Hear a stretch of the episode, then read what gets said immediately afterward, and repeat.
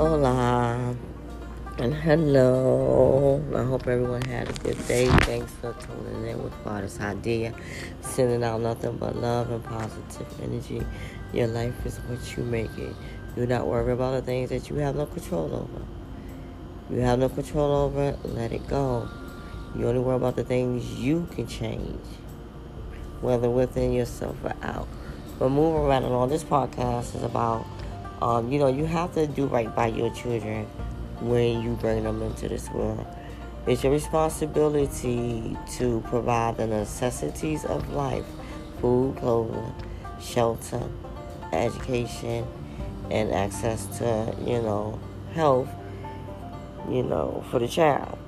But when you are, when you don't perform those duties and you don't build a bond with your child and you abandon and you neglect them, it's going to affect them is going to affect them in a worse kind of way.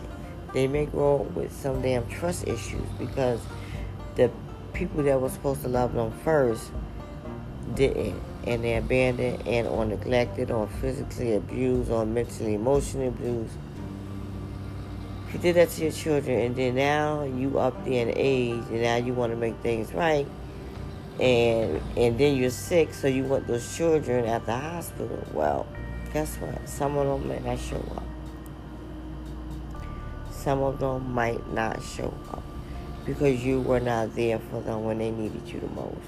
And now here you suffer from the effects of aging and you maybe got some illness and diseases and you may need some surgeries and operations and now you worried about dying and not making amends with your children.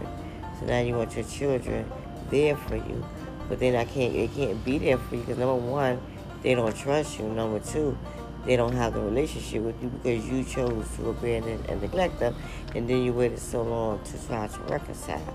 Gotta do right. The one thing I'm learning as a mom, you gotta do right by your kids.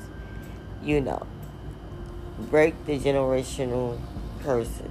Okay, your mom and your dad weren't there for you, but why would you want to do that to your own child when you knew how you felt about, you know, about that situation. Again, do right by your kids, and they'll be for you in your old age. God is idea.